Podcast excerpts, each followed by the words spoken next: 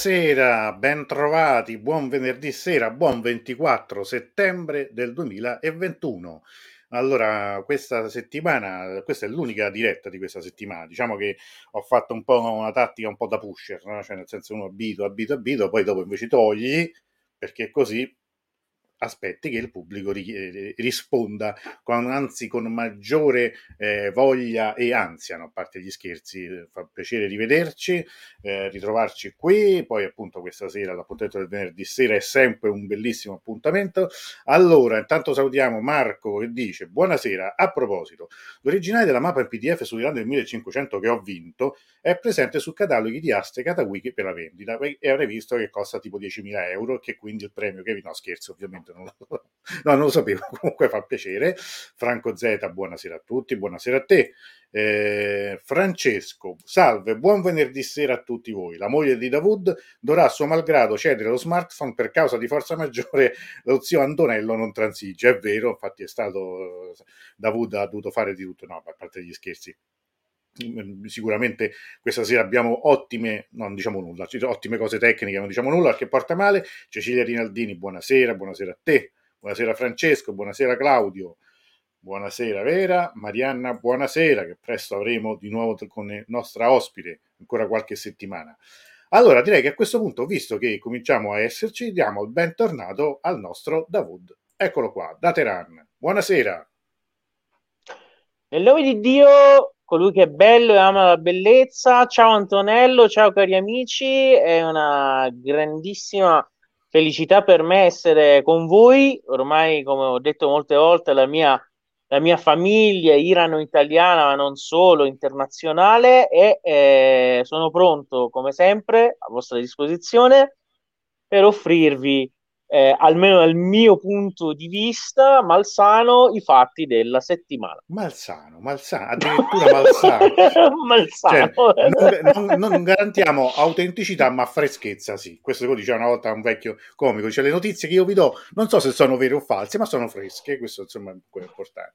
No, scherzi a parte, buonasera anche a tutti gli altri amici che si stanno collegando, tra l'altro sei elegantissimo stasera ringrazio. È che, è che, sono giorni belli a Teheran, c'è nell'aria, finalmente fa fresco, inizia questa stagione un po' magica, è iniziato è l'autunno.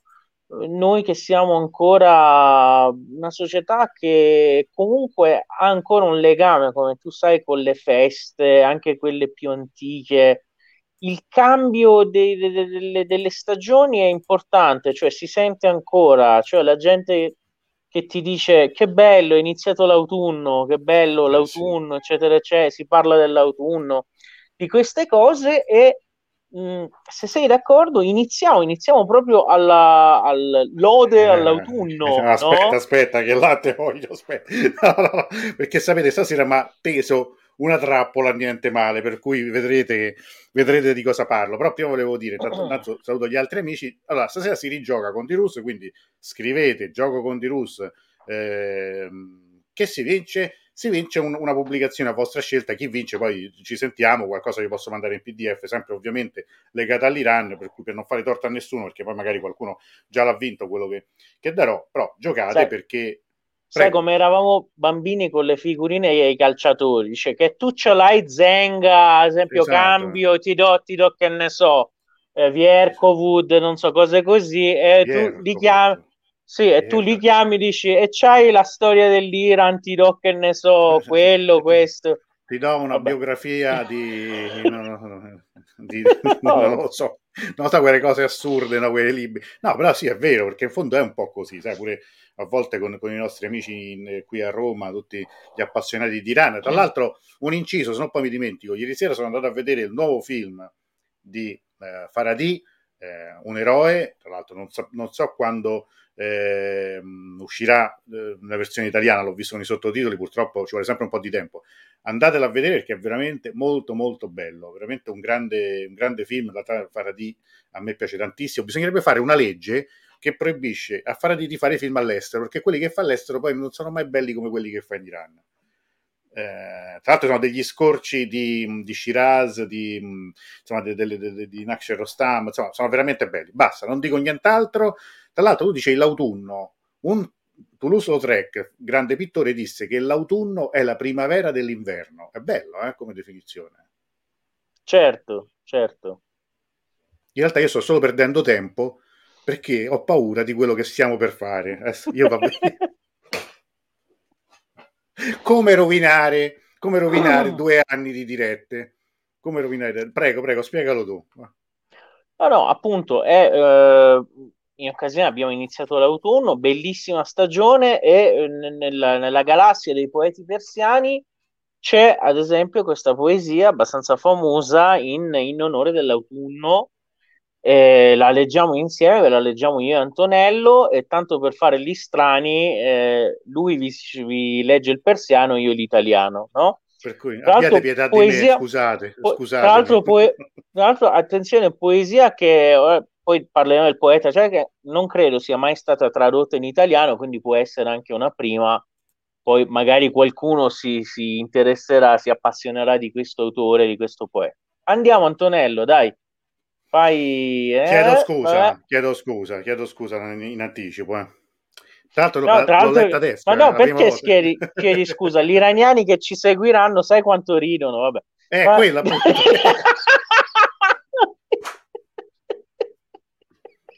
guarda, guarda, guarda cosa, cosa, mi sto prestando. Vedete, guardate che veramente. Tanto Francesco dice: Io ho terminato mio zio Napoleone sono entusiasta, ma anche triste, proprio perché l'ho terminato. Beh, lo puoi sempre rileggere da capo. No, scherzo, ovviamente. No, capisco quel senso di abbandono quando uno eh, termina qualcosa che, che, che, che, ha amato, quindi ti capisco benissimo. Allora, allora. No, scusa, anche perché io non ho avuto tempo di studiarla, me l'ha mandata poco fa, ma insomma, va bene. Allora, comincio. Va eh. bene. Asamanesh rang gerefte tang dar ogesh abr baan pustin sarde Namai Iekesh. Allora, facciamo una cosa, no, perché ora mi è venuto in mente che fa- se ci alterniamo poi non si sente magari la musica del persiano. Facciamo ah. una cosa, accettato, accettato che la sai leggere, però la leggo velocemente in persiano e poi passo all'italiano. Va bene? Vabbè, vabbè, allora, tutto qua. Mazza, è finita subito. Vado, vado, vado, vado. certo, vado. آسمانش را گرفته تنگ در آغوش ابر با آن پوستین سرد نمناکش. باغ بیبرگی روز و شب تنهاست با سکوت پاک غمناکش. ساز او باران سرودش باد جامعش شولای اوریانی است. و جزینش جامعی باید بافته بس شعله زر تار و پودش باد. گو بروید یا نروید هرچه در هر جا که خواهد یا نمی‌خواهد باغبان و رهگذاری نیست باغ نومیدان چشم در راه بهاری نیست. گرز چشمش پرتو گرمی نمیتابد ور به رویش برگ لبخندی نمی‌روید باغ بیبرگی که می‌گوید که زیبا نیست؟ داستان از میوه های سر به گردون سای اینک خفته در تابوت پست خاک می‌گوید باغ بیبرگی خنده اش خونی است اشکامیز جاودان بر اسب یالفشان زردش میچمد در آن پادشاه فصلها پاییز Ha abbracciato forte il suo cielo, la nuvola, con quella sua pelliccia fredda e umida. Il giardino senza foglie è solo, giorno e notte, con il suo innocente e triste silenzio. Il suo strumento musicale, la pioggia, il suo inno, il vento, il suo abito, la veste della nudità. E se tranne questo abito avesse, ne meriterebbe uno con trame e ordito d'oro. Che fiorisca o non fiorisca, qualsiasi cosa, ovunque voglia o non voglia, non c'è né viandante né giardiniere. Il giardino dei rassegnati non attende l'arrivo di una primavera. Se dal suo occhio non si leva un raggio caldo e se sul suo volto non si palesa la foglia di un sorriso, il giardino senza foglie, chi l'ha detto che bello non è? Lui racconta la storia di frutti che lambivano l'alto dei cieli e che ora dormono nella umile bara della terra. Il giardino senza foglie ha per sorriso un sangue che fa piangere. Cavalca in eterno in esso, sul suo cavallo dalla lunga criniera gialla, il re delle stagioni, l'autunno. Eh, bello, bellissimo.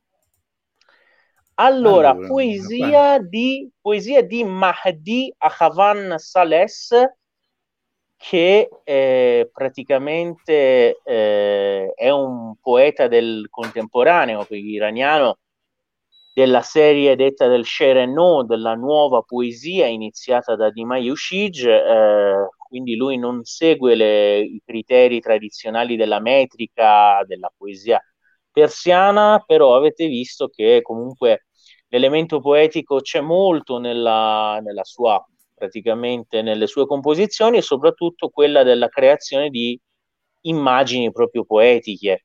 Questo Bare Bibarghi, il giardino senza foglie, mm. secondo poi gli interpreti, eccetera, è un po' la raffigurazione del, dell'Iran eh, prima della rivoluzione, anni in cui praticamente Ahavan Sales ha vissuto e eh, il fatto nella parte finale avete, eh, avete, visto che dice comunque il giardino senza foglie non è brutto perché parla racconta la storia di grandi glorie del passato e poi comunque dice che lì in questo giardino senza foglie regna, cavalca in eterno su questo cavallo della criniera gialla il re delle stagioni, l'autunno.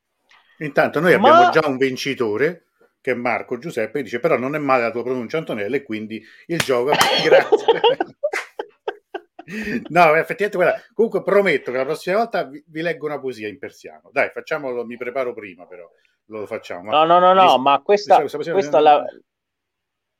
No, questa l'avresti letta comunque molto bene, però eh, cioè, anche per questioni di tempo sì, eh, no, abbiamo fatto, eh, abbiamo fatto così. No. Comunque, no, dicevamo, ora se sei d'accordo, perché io oh, cioè, iniziamo piano piano a entrare nei fatti della settimana, certo. il primo fatto della settimana è un qualcosa che eh, mi indurrà a fare praticamente le condoglianze a mm. gran parte della popolazione iraniana, eh, però è un fatto che è accaduto. Quindi se vuoi andiamo anche col primo video che poi sì. lo spieghiamo.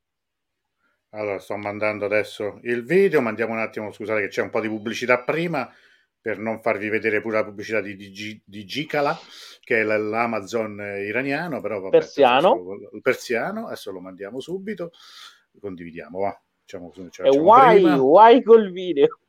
E vai col video. e a lì, eccolo qua. Mandiamolo.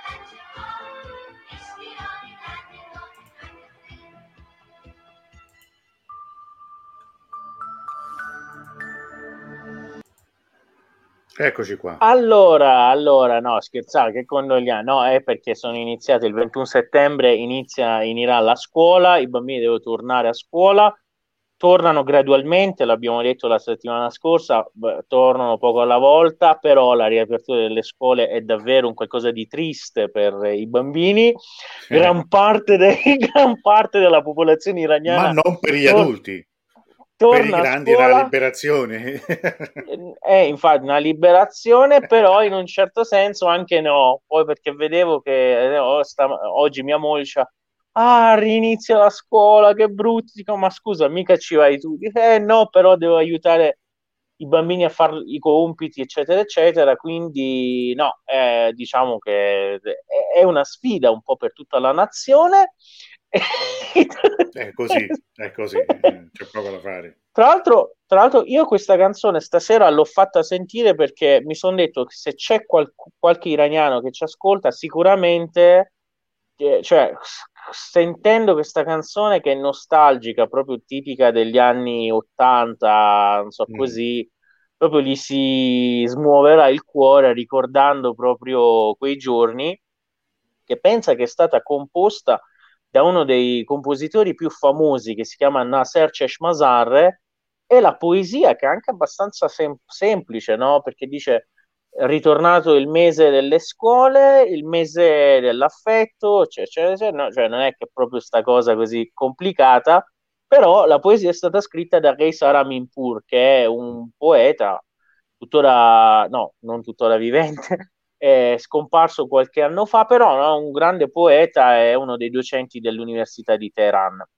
Allora, eh, questa quindi il, il, ritorno alle scuole, comunque per dovere di cronaca diciamo che si prevede tra circa un mese il ritorno completo diciamo alle scuole, anche perché col vaccino in questo momento, questa settimana, per dire stanno vaccinando quelli eh, dell'età di 15 anni o di più. Quindi diciamo che eh, c'è un buon progresso con il vaccino eh, in Iran e siamo arrivati la settimana scorsa quando abbiamo parlato, ti ho raccontato che erano 40 milioni vaccinati.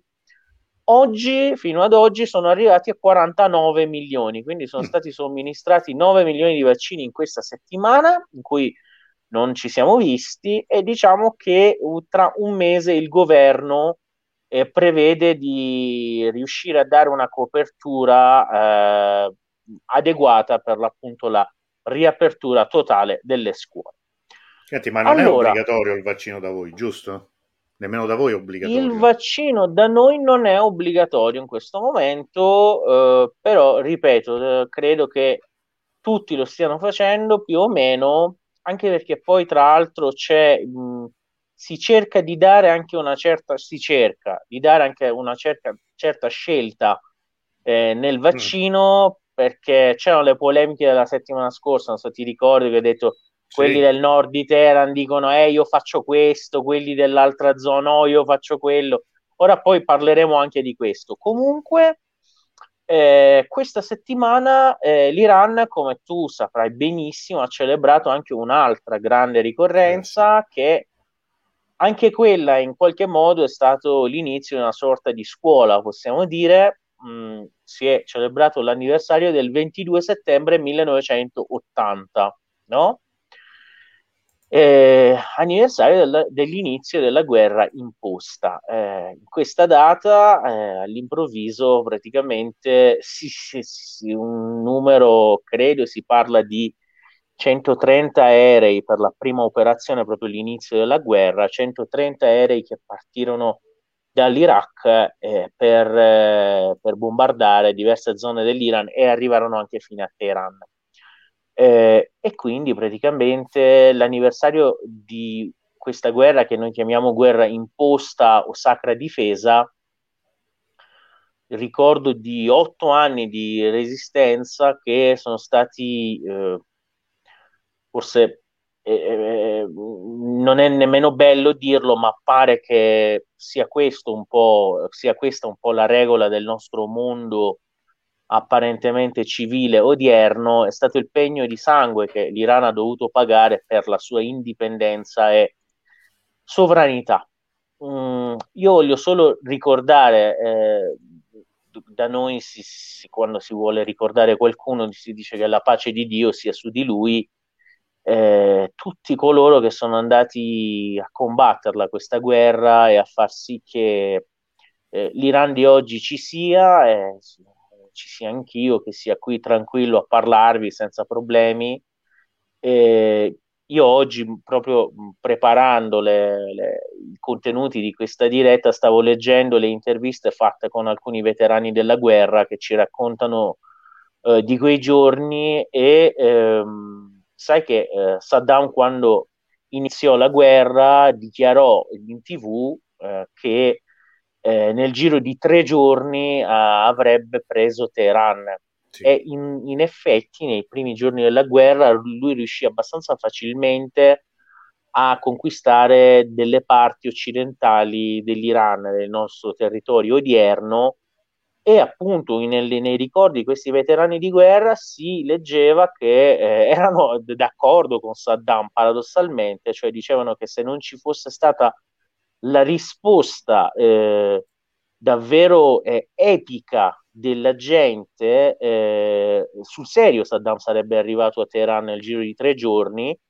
Ad esempio, questo veterano diceva che subito dopo il bombardamento di Teheran, cioè ci raccontava proprio del primo giorno della guerra, eh, raccontava che l'indomani nel loro quartiere eh, l'imam della, della, moschea aveva, dopo la preghiera, annunciato che si cercavano eh, mille volontari per andare subito al fronte eh, nella città di Ahvaz, no? che sta nel Khuzestan, mm-hmm e eh, raccontava che eh, nella, quel giorno, nell'ora prestabilita, che era 7-8 di sera, non so quando, anziché mille, si erano presentati in quel quartiere 10.000 volontari.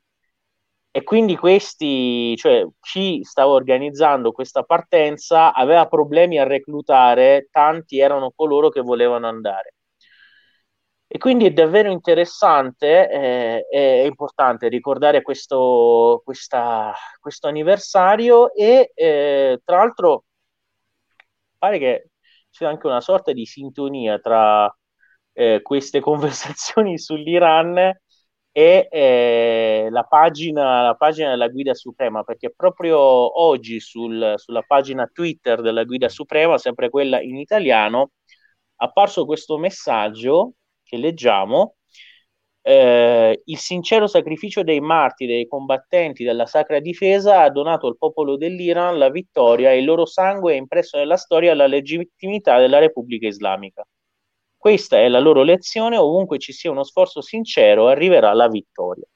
Tra l'altro che eh, non ci crederai, ma queste frasi appunto dell'Ayatollah Khamenei mi hanno anche ricordato una parte, credo la parte finale del tuo libro, Iran 1979, perché tu lì ragionando dici che forse questa guerra, con tutti i suoi aspetti tragici, comunque è quello che eh, praticamente ha dato la stabilità e quella appunto stabilità finale al sistema iraniano e alla repubblica che oggi è in vita. Ricordo mm. bene o ho detto una baggianata? No, no, assolutamente sì, eh. cioè una riflessione anche su me oltre diciamo, all'aspetto politico, direi all'aspetto della memoria condivisa, cioè al sentimento popolare, mentre sulla rivoluzione è vero che ci sono ancora oggi opinioni contrastanti, si discute eh, ancora di come sia avvenuta, del perché, di chi avesse ragione, di chi avesse torto, eh, però tutti gli iraniani sono tutti d'accordo sul fatto eh, che, che, la guerra invece fu un momento di grandissima ehm, partecipazione e di unione nazionale, cioè nel senso che il vero probabilmente il vero mito fondante della rivoluzione è la guerra. Eh, sicuramente è, è, un aspetto, poi nella storia, nello studio della storia, ragionare con i se e con i ma è complicato, però è vero che se non ci fosse stata la rivoluzione probabilmente non ci sarebbe stata la guerra, ma senza quella guerra probabilmente la rivoluzione sarebbe stata diversa, quindi è, tra l'altro è, è eh, una, una, cosa interessante che ora confermando ciò che dici tu questo veterano di cui oggi eh, leggevo appunto le, i ricordi diceva che non è che tutti quelli che andavano in guerra fossero super religiosi o no. che pregassero, eh. raccontava infatti che alcuni erano uh, gente che addirittura giocava d'azzardo e si era portata le carte da gioco, no? Per sì, sì. Eh, intrattenersi durante la guerra, eccetera, eccetera. C'è poi questo famosissimo film eh, di satira che si chiama Echra Jihan, ne hanno fatti anche due, in cui eh, cerca di raccontare appunto la storia di, di un gruppo di, di, di, sono praticamente dei, dei vitelloni. Dei, sì, sì, diciamo sono dei ragazzi sì. proprio così eh, de, diciamo della, de, del sud, di, non proprio sud, proprio zone diciamo di bassa cultura di Teheran che fanno uno è un mezzo ladruncolo, un altro non so, è che vuole comunque sono gente un po' così che però vanno in guerra e poi alla fine, proprio alla fine del film, diciamo che eh, uno cade martire, trovano diciamo la retta via, però è, molto, è molto simpatico questo film perché racconta anche questo aspetto della, della, sacra difesa. Tra l'altro, sai, un aspetto che è interessante della biografia di Soleimani che ho letto lo scorso anno è che anche lui inizialmente era una, un ragazzo, un giovane più dire, avvezzo allo sport, alle arti marziali che, che alla politica alla religione e che poi la guerra diciamo, lo, lo, lo trova in una fase particolare della sua vita e lui comincia lì a diventare invece un leader sul campo di battaglia, ma se no altrimenti lui lo conoscevano tutti più perché era veramente un lottatore, un frequentatore di palestre, di combattimenti che di moschee o di dibattiti politici. Però è interessante no? come, come il percorso poi di alcune figure che rimangono poi nella storia comunque del paese, comunque la si pensi, eh, abbiano una, dire, una, una, traccia, un percorso che non sempre è rettilineo come noi magari lo immaginiamo, cioè nel senso che sia tutto così scontato dall'inizio.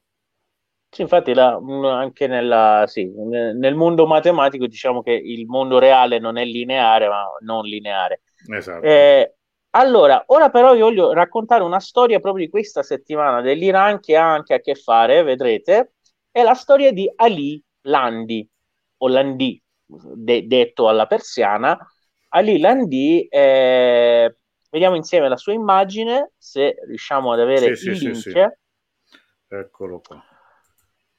Allora, Aspetta, eh, eccolo qui. Olè.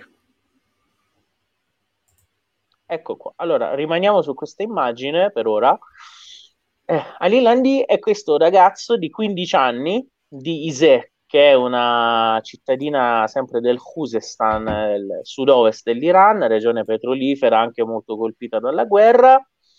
Eh, un bel giorno che succede, alcuni giorni fa, eh, vicino praticamente al palazzo dove lui viveva, c'è un grande incendio e praticamente Ali Landi eh, arriva in quel arriva in quel momento in cui ci sono anche i vigili del fuoco, però eh, praticamente pare che la, la, la, situazione fosse tale che ormai nessuno potesse entrare e c'erano mm. comunque anche eh, due persone intrappolate. E lì quindi decide di 15 anni di entrare, di eh, salvare due signore anziane che stavano in uno di questi appartamenti del, del palazzo ed erano bloccate, eh, però a costo di, eh, di ustionarsi gravemente e eh, poi dopo diversi giorni in ospedale purtroppo Ali non ce l'ha fatta. E ora possiamo andare sulle foto più giù eh, e praticamente in questa settimana lo vedete ora a destra è l'ultima foto che si ha di Ali de, quando era a Shiraz al giardino Eram e poi eh, anche in ospedale. Però eh, anche se chiaramente il fatto che praticamente Ali non ci sia più non è un qualcosa di qualcosa di triste chiaramente, però eh, questo nella nostra cultura è anche considerato un martirio.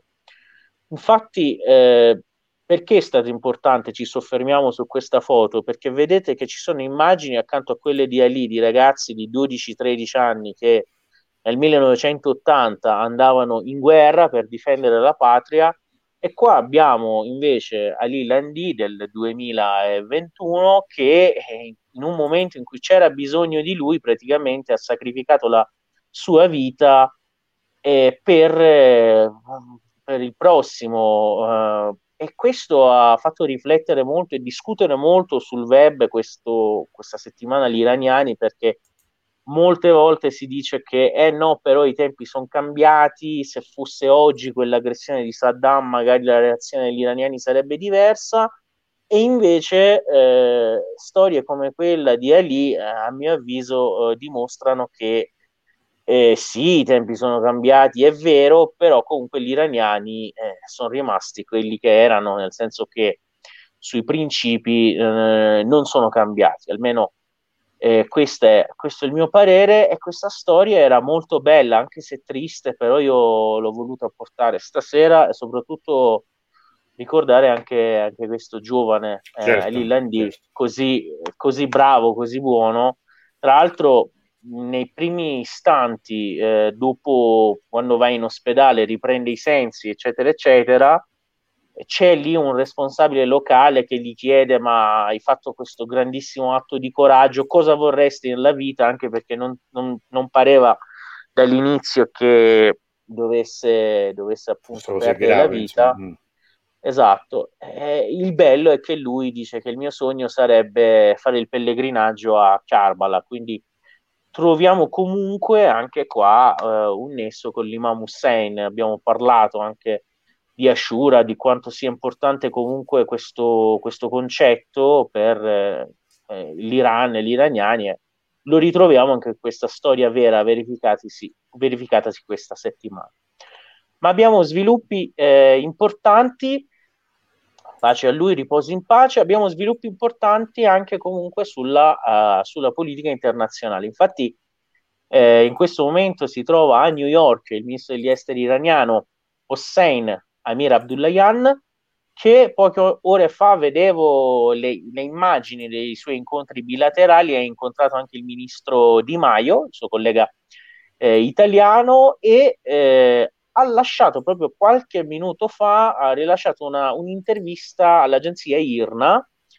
Noi abbiamo le immagini, il video e eh, volevo anche, perché eh, io qualche volta ho fatto anche traduzione simultanea, se riusciamo tradurvi in simultanea anche qualcosa sul video eh, delle, delle, sue dichiarazioni che sono molto importanti perché ci danno praticamente l'ultima posizione dell'Iran in merito alla, alla questione del nucleare di cui si dibatte molto in questi giorni. Prima vediamo cosa dice eh, Amir Abdullayan, il nuovo ministro degli esteri, il successore di Zarif, e poi vi racconto un po' come, quali sono le voci che girano.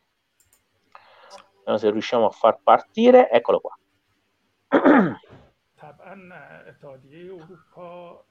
Le, l'Unione Europea eh, praticamente deve cercare di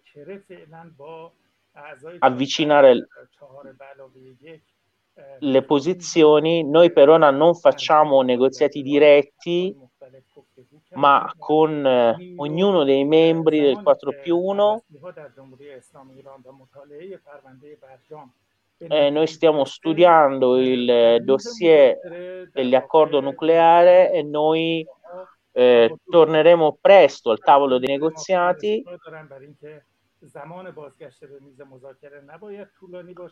Eh, le nostre controparti dicono che non bisogna ritardare il ritorno al tavolo dei negoziati, noi chiaramente in questo momento abbiamo anche di fronte la crisi dell'Afghanistan che ci coinvolge, ma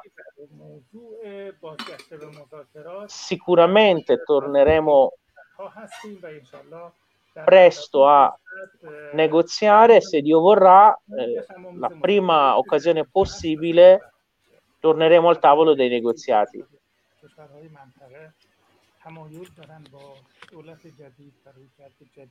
Eh, diversi paesi della regione hanno la volontà di avere nuove relazioni con l'Iran. Perché e io penso che ci siano nuove opportunità dinanzi all'Iran e ai paesi della regione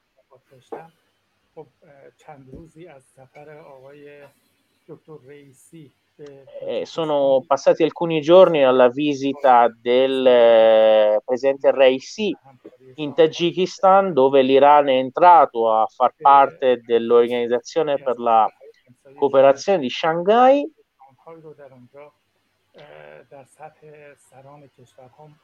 dove appunto c'era il vertice dei paesi membri di questa organizzazione e eh, nei, nei, negli incontri di questi giorni qui eh, ho visto gli effetti positivi di, questa, di questo ingresso dell'Iran nell'organizzazione e i paesi della regione hanno la sensazione che l'Iran voglia eh, instaurare ottime relazioni con loro. Per quanto riguarda l'accordo nucleare, il nuovo governo si è insediato in Iran, che è un governo pragmatico. مسئولین سازمان ملل و سایر کشورهای اروپایی که به نوعی درگیر موضوع هستند به سراحت رو گفتم که اولا ما مناسبات با اروپا رو محدود به اروپای متشکل از سه کشور Noi abbiamo detto che eh, chiaramente che noi non consideriamo l'Europa solo le, eh, i, le tre nazioni Inghilterra, Francia e Germania, non ci limitiamo alle relazioni con loro.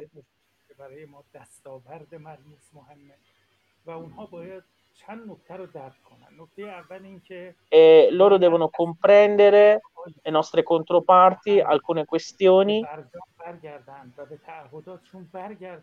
Il fatto che devono eh, ritornare a rispettare gli impegni assunti in base all'accordo nucleare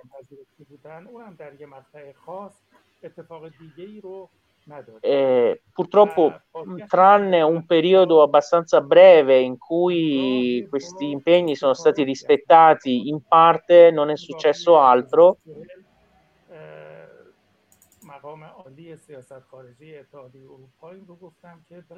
Io l'ho detto oggi anche al signor Borrell, alto commissario eh, per la politica estera europea,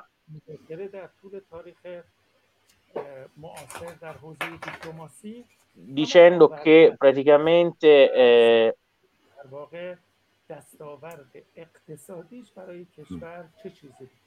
noi eh, vogliamo un accordo che abbia anche dei benefici per l'Iran, che possa portare alla fine delle sanzioni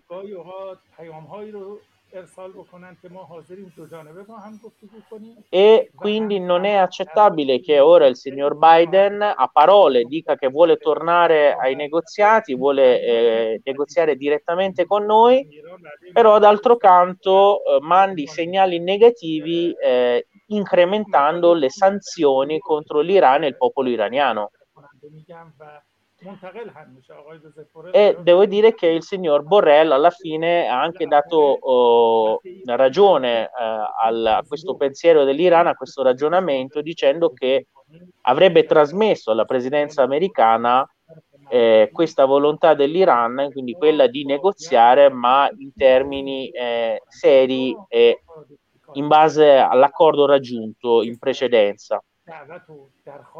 Vabbè, se sei d'accordo possiamo anche fermarci qui perché okay. poi l'intervista è lunga. Eh, tra l'altro Hossein Amir Abdullahian che eh, cioè, prende, prendiamoci il merito, quando c'era in Iran il Toto Ministri, quando non si sapeva nulla del nuovo governo, eh, c'era qualcuno qua in Iran che mi chiese ma secondo te chi sarà il nuovo ministro degli esteri? Eh, secondo me Amir Abdullahian. Infatti andammo con questo qualcuno anche a intervistarlo e apparì appunto sulla stampa italiana prima ancora che divenisse ministro una sua intervista e quindi l'ho incontrato cioè, non molto tempo fa anche da vicino. Comunque la, la notizia è questa che praticamente il governo iraniano ha fatto sapere che eh, è intenzionato a tornare ai negoziati di Vienna, però non negoziare tanto per negoziare così mm così stiamo tutti felici, ma praticamente eh, con l'obiettivo di togliere le sanzioni e poi chiaramente dopo eh, che le sanzioni verranno tolte anche l'Iran tornare pienamente a rispettare quegli impegni che aveva assunto e che, diciamolo anche in questo momento, chiaramente non rispetta più, visto che il presidente Trump ormai da anni è eh, fuoriuscito dall'accordo. Intervistato anche dall'agenzia NBC americana Amir Abdollahian e anche loro ha detto la stessa cosa, ha detto che sì, l'America dice che vuole negoziare, ma incrementando sempre più le sanzioni contro l'Iran anche durante la nuova amministrazione, sta mandando segnali negativi, cioè la questione detta terra-terra è questa. Se vogliamo fare la pace, perché continuate a mettere nuove sanzioni? Eh, e comunque volevo anche segnalare questo sempre sulla questione del, dell'ingresso dell'Iran nell'organizzazione appunto per la cooperazione di Shanghai, questo articolo pubblicato in Italia e noi quando scrivono cose strane, vabbè, lo diciamo, quando scrivono qualcosa di interessante lo diciamo pure. Questo sito che eh, mi sembra abbastanza indipendente, mm-hmm. non è di quelli famosi della grande eh, no, stampa, grande no. Tiratura, però dà una spiegazione abbastanza interessante sull'effetto che può avere l'ingresso dell'Iran nell'organizzazione di Shanghai e soprattutto poi eh, presenta in un certo punto anche eh, Amir Abdollahian e, e, spiega che tra l'altro l'attuale ministro degli esteri è colui che sull'Iraq eh, ha trattato praticamente direttamente anche con gli americani dopo la, la, la presenza della campagna militare americana in Iraq e che quindi praticamente un personaggio eh, pragmatico e anche comunque interessante, non estraneo diciamo alle, alle alle cancellerie occidentali. Mm. Io ho messo intanto il link nei commenti così gli amici che vorranno se qualcuno leggere, vuole, esatto. lo potranno Tra l'altro una, una, cosa molto interessante che ho letto questa settimana sui media iraniani è che l'Iran, che ora è entrato nel, appunto in questa organizzazione di cooperazione di Shanghai dove ci sono, abbiamo detto, Cina, Russia, India e comunque tanti altri paesi asiatici come se non membri come osservatori.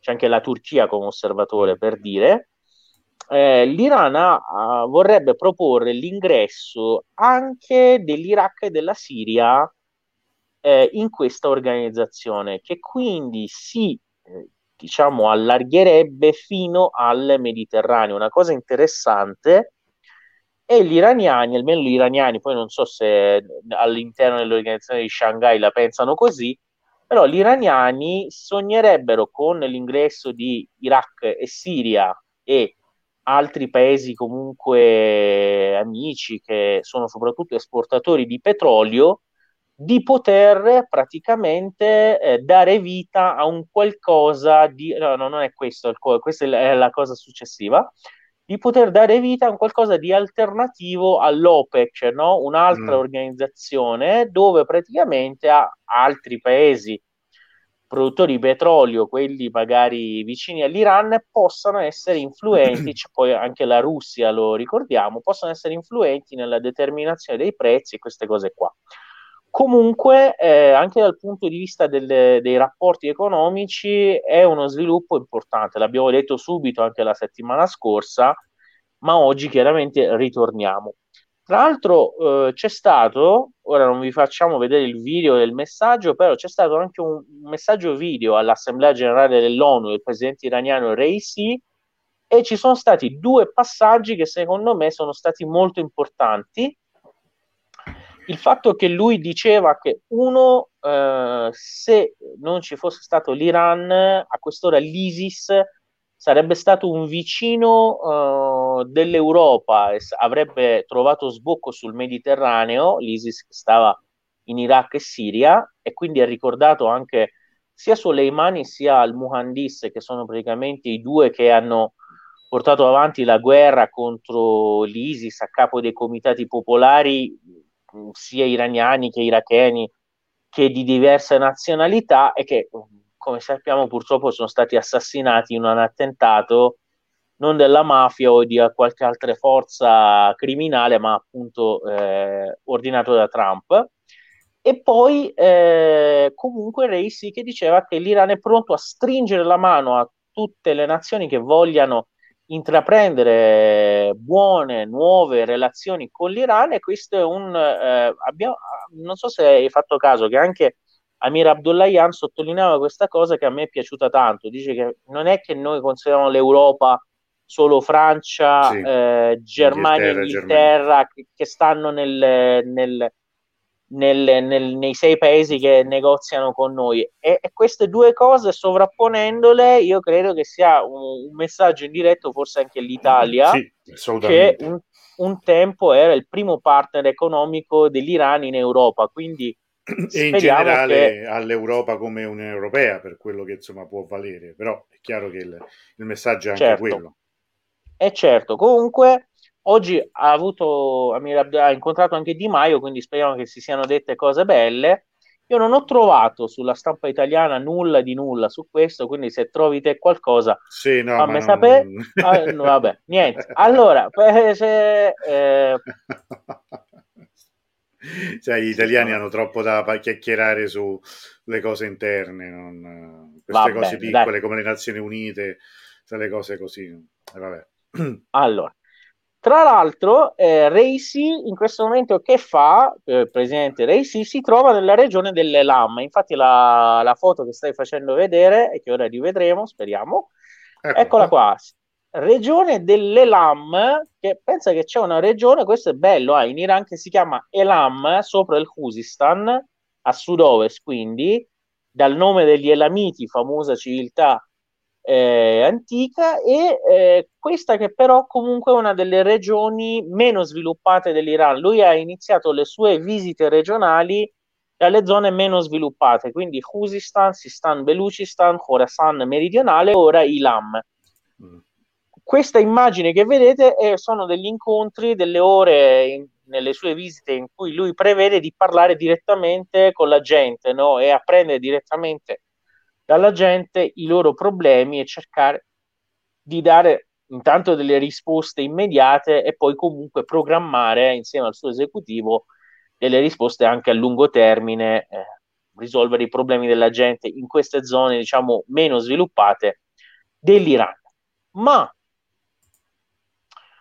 eh, per, eh, per parlare anche un po' di uscire da questa, dalla politica, andiamo a parlare di un po' di turismo, viaggi, cose belle, no. arti- artigianato e facciamo vedere un po' di immagini. Infatti da mm. diversi mesi, anni, eccetera, eh, c'è un tipo particolare, diciamo, di, eh, di, di, di, tappeto, possiamo dire, perché poi tappeto non è, tipo particolare di tappeto che è abbastanza è diventato abbastanza eh, diffuso in Iran, no?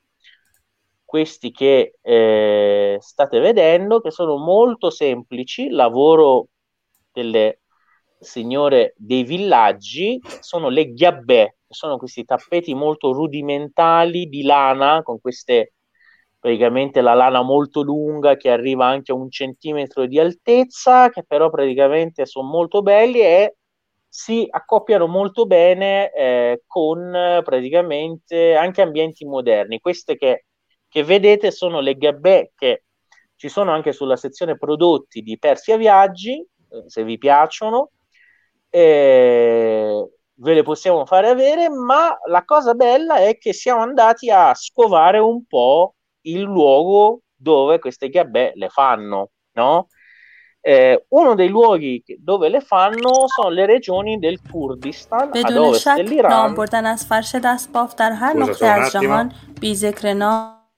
E a, appunto perché molte volte uno si chiama dove le fanno, come le fanno appunto vedete un po' l'arte delle eh, signore che fanno questo tappeto. In questo momento qua queste immagini sono di una eh, della regione del Kurdistan iraniano, quindi ad ovest dell'Iran, ai confini con eh, l'Iraq, una, uh, un villaggio che si chiama Maranj, no?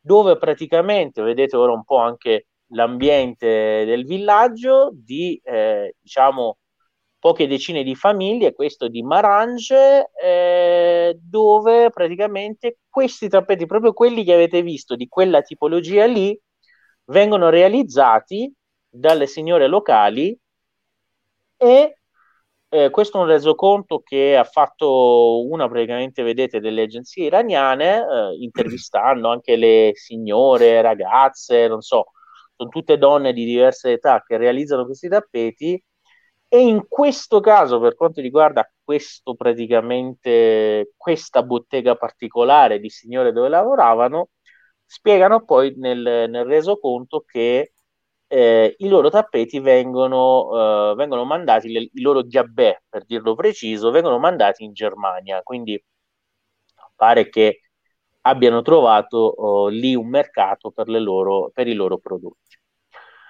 Va Lo bene. Faccio vedere eh... intanto, ricordo il tuo sito, il sito di Persia Viaggi, al cui interno c'è anche appunto la, la possibilità di acquistare prodotti. sezione prodotti e quindi anche tappeti e anche altre molte altre cose, quindi ecco persaviaggi.com, io ve lo scrivo anche nel, eh, insomma, sotto nel, nel, nel, nei commenti così lo, lo, potete, ci potete cliccare sopra. Eh... Allora, ma eh, vabbè, noi eh, passiamo all'altra storia che è una storia riguardante il vaccino, perché come ti dicevo, eh, le, i, i, sondaggi praticamente, sondaggi, le statistiche, scusa, fino a questo momento eh, riferiscono che ci sono 49 milioni di dosi somministrate, quindi proprio 9 milioni in più rispetto a, al venerdì scorso e eh, diciamo che eh, sono 34 milioni le persone che hanno ricevuto la prima dose, mentre 15 milioni e qualcosa quelli che sono stati, eh, hanno ricevuto entrambe le dosi. Per ora non si prevede una terza dose da noi, quindi mm. siamo fermi per ora a fare la, le due dosi a tutti e eh, abbiamo detto che si possono iscrivere su un sito per poi ricevere eh, l'indirizzo dove andare a fare appunto il vaccino, in che giorno, in che ora eh, le, gli iraniani che hanno più di 15 anni, quindi stanno cercando di coprire una, una vasta, diciamo, eh, fetta della popolazione iraniana, ma la distribuzione ben organizzata direi di sì, nel senso che eh, proprio questa settimana, altro dato, sono stati organizzati altri eh, 29 centri per la somministrazione del vaccino a Teheran eh, il governo sta eh, cercando di dare praticamente forza a questa cosa e devo apprezzare, ringraziare tantissimo anche soprattutto le forze del Basige, che sono questi mm. ragazzi e ragazze, direi, volontari, ragazze perché io quando sono andato a fare il vaccino c'erano ad aiutare proprio queste ragazze del Basige, no? che è l'esercito dei volontari dell'Iran, uomini e donne, che però eh, danno aiuto in tutte le opere, diciamo anche sociali, eh, utili per la popolazione. Infatti, eh, ripeto, co- grazie alle loro forze e anche che sono proprio volontari, quindi stanno, sta riuscendo questa azione del, del, vaccino su larga scala in Iran. Senza di loro sicuramente eh, sarebbe stata più, più, lenta. Ma una delle storie di nuovo sorte di cui si è parlato tanto nei giornali iraniani e questa che vediamo insieme se riesce a ingrandire un po' l'immagine così spieghiamo ai nostri amici che cosa è successo ancora un po' aspetta aspetta riesci? Adesso... sì sì sì aspetta adesso lo ingrandiamo un, un attimo se riusciamo a ingrandire perché anche questa è una storia bella bella tosta e curiosa mm, perché che come, come, stavo spiegando l'altra volta, eh, di più no? Sì, sì, sì, adesso arrivo. Ok. Con un po' di pazienza. Ecco qua, dicevo, come eh, vedete che ci sono praticamente due, due file, no? E sopra, ah, questa è una fila per fare il vaccino, sopra a, a ognuna delle file c'è una scritta, no? Le due scritte sono queste, Barekat, che è il vaccino prodotto di produzione nazionale prodotto in Iran, e poi l'altro che è il Sinopharm, quello cinese. Nelle prime due foto a sinistra, perché all'inizio della settimana vennero uh, diffuse queste due foto, Le prime due foto a sinistra c'è questa lunga fila sotto al cartello cinese Sinopharm e invece sotto quello iraniano Barekat non c'è nessuno in fila, quindi la foto voleva dire sostanzialmente che nessuno voleva fare quello iraniano. Mm. Poi alcuni esperti praticamente si sono messi a studiare questa foto e hanno scoperto che qualcuno con eh, Photoshop praticamente e altre applicazioni aveva fatto uno scherzetto che in realtà era il contrario, mm. no? Cioè che tutti stavano nella fila del barecchiate del vaccino iraniano e invece la fila, quella con meno gente, era quella del Sinopharm. E quindi state vedendo le due foto accanto che erano quelle taroccate e quella destra che poi è quella reale. E questa anche una, è stata una storia abbastanza interessante. E eh, comunque eh, dicevo che ci sono diversi vaccini somministrati, come abbiamo raccontato una volta.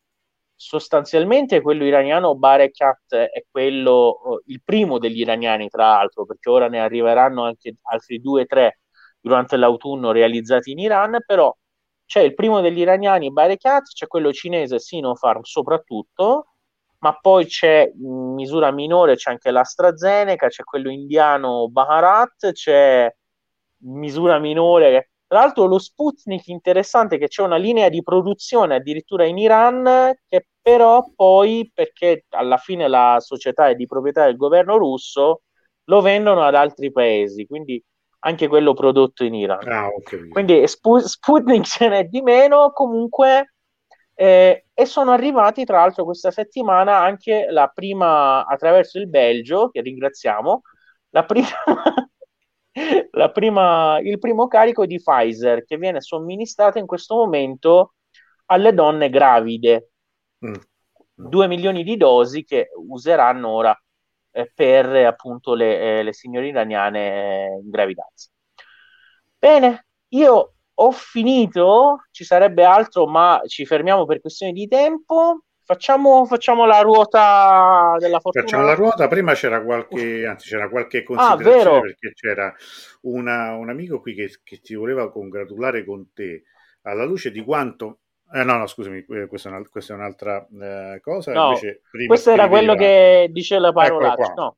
Ecco. No, no, no, a proposito, la ma ho scoperto solo oggi che David Abbassi è laureato in ingegneria aerospaziale. Complimenti davvero, anch'io mi sto laureando nello stesso settore, quindi siete, siete colleghi, sarete colleghi a breve. Quindi questo è, certo, è... entrambi abbiamo, abbiamo studiato cioè, siamo attratti dal, dalla passione del volo, no? questa cosa impossibile esatto. per l'umanità. Oh, invece Marco chiede pure una cosa interessante. La questione acqua del Kuzistan che fine ha fatto? Allora, la fine che ha fatto è che intanto hanno cercato per quei, eh, per quei villaggi dove il problema era proprio acuto, nel senso che mm. eh, proprio ma- l'acqua mancava, l'acqua potabile, l'hanno portata attraverso i tanker eh, proprio dell'esercito, quindi mh, hanno portato l'acqua lì eh, ma poi so che stanno, hanno finalmente dato seguito a questo grande progetto della, diciamo, eh, che dovrebbe rivoluzionare il sistema di fognature di Ahvaz e poi soprattutto hanno ricondotto eh, l'acqua di alcune dighe da altre parti, quindi hanno dato una risposta ad hoc per innanzitutto far avere l'acqua alla gente eh, però a, proprio a livello diciamo di grandi, di grandi, di grandi progetti stanno aggiustando appunto il sistema fognario di Avas per non incorrere più in problemi simili persino, mh, persino in caso di siccità, questione che era proprio quest'anno. Tra l'altro vedevo quest'anno che rispetto all'anno precedente sono diminuite del 30% le precipitazioni atmosferiche in Iran e quindi la siccità dai tempi di Dario è uno dei problemi eh, acuti. Esatto. Certo, certo. Allora, c'è solo una domanda ecco, che chiedeva di una regione del Bandar Turkman, abitata dai turkmeni, siccome anche loro sono noti per i tappeti, mi chiedevo se vi fossero video analoghi sulla produzione dei loro tappeti. Certamente, eh, ma, non per... solo, ma, non solo, Bandere Turkaman, ti dico l'intera eh, regione del Golestan, che è quella regione che sta la più ad est, bagnata dal eh, Mar Caspio, e poi quella del Khorasan Shomali. Eh, queste due regioni, cioè um, gli iraniani di lì sono di etnia turkmena, e certamente, anzi, lo, lo, prendiamo come un assist. La prossima settimana vi facciamo vedere un po' di tappeti turkmeni e speriamo di trovare anche Bene. un bel resoconto sulle loro, sulle loro uh, diciamo, su, uh, sul loro artigianato. Tra l'altro, grandissimo campione in questo momento, diciamo, il centravanti più chiacchierato iraniano che gioca all'estero, Asmun. Asmun famoso di cui abbiamo parlato, forse verrà in Italia a giocare, eccetera, eccetera, è appunto anche lui di etnia eh, turkmena, infatti si chiama Sardar, che è un nome tipico proprio di quelle zone. Va bene. Io rispondo così. generali, cioè, già uno che si chiama così, insomma, vuol dire, mette tutti sull'attenti. Allora, prima di giocare, abbiamo, insomma, siamo, siamo tanti questa sera per ringraziare Davud anche per questo resoconto della settimana eh, iraniana che ci ha fatto, abbiamo veramente attraversato tanti argomenti diversi.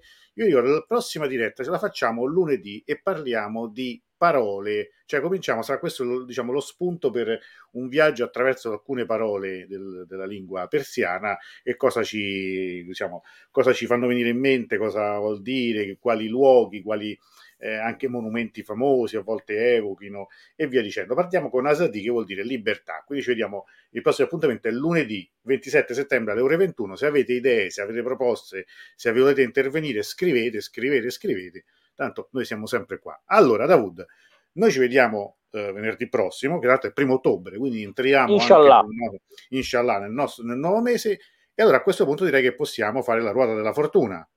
La fortuna e vediamo chi vince stasera. Vincerà appunto un libro, eh, un PDF, comunque insomma sempre a che fare con l'Iran. Speriamo qualcosa. Qualco, qual- vin- qualcosa. Cosa vincete qualcosa? Allora, qualcosa. questo qualcosa, chi è quel qualcuno che vince questo qualcosa? Vediamo. Vincete vediamo, Un, un, coso o una un cosa. Coso. Ora poi... un coso. Vediamo chi è che vince coso. Cosa? Vediamo. Ecco qua, Va bene. Allora, complimenti. Busaina. E, e scrivimi in, in, un messaggio privato così mi dici appunto che cosa ti, ti, faccio io, ti dico un po' che cosa potrebbe essere. posso, proporre, posso proporre io che se, se, non ce l'ha, mandagli il mio libro di fiabe, così magari ah, le legge. Benissimo, il libro di fiabe di lavoro. È, tra l'altro è tra le persone che vuole, vorrebbe fare dopo la riapertura un viaggio in Iran, forse eh, legge allora. il libro, forse legge il mio libro e cambia idea, secondo me. Cambia idea, ma sei pazzo. con chi vado io con questo? Andiamo a Ostia l'anno prossimo. Andiamo al mare Ostia. prego, prego. Cioè, se hai capito, forse sei ancora in tempo per fare questo errore tragico. No, scherzo. no, no, veramente il libro è molto bello e tra l'altro è anche come dire, un primo mm, modo per no, avvicinarsi se, all'Iran, alla cultura. No, così se poi viene e dice guarda, ti avevamo avvisato, guarda, c'aveva esatto, anche il dice, libro, scusa. Quando, quando sarai, quando gli altri ascolteranno queste favole, tu dici io lo so, io lo so, lo so io, già lo so come va a finire, insomma, fai pure un figurone in quel senso. Vabbè, scherzate, scherzi a parte, lasciateci giocare un pochino, insomma. Allora, Ragazzi, grazie a tutti. Davud, grazie ancora per le tue eh, allora, vi, parole vi volevo, e argomenti. Volevo... Dici, dici. Grazie, anche io saluto tutti. Vi saluto. Le, ul- le, ultime mie parole le lasciamo dire a Hafez con questa poesia. La serenità nei due mondi dipende dall'interpretazione di questi due concetti: fedeltà con gli amici, pazienza con i nemici. Nella terra dei buoni a noi non ci hanno fatto entrare. Se tu non sei soddisfatto, cambia il destino. Eh, eh c'ha ragione. Però la terra dei buoni a noi non ci hanno fatto entrare. Questo è proprio, è proprio vero, è proprio la storia nostra. Va bene, allora cari amici, grazie a tutti, buon weekend in Italia, buon inizio settimana da Wood. Ci sentiamo presto per, eh, per, tutto, per organizzarci per le prossime serate e a tutti grazie ancora come sempre per averci seguito. Buonanotte.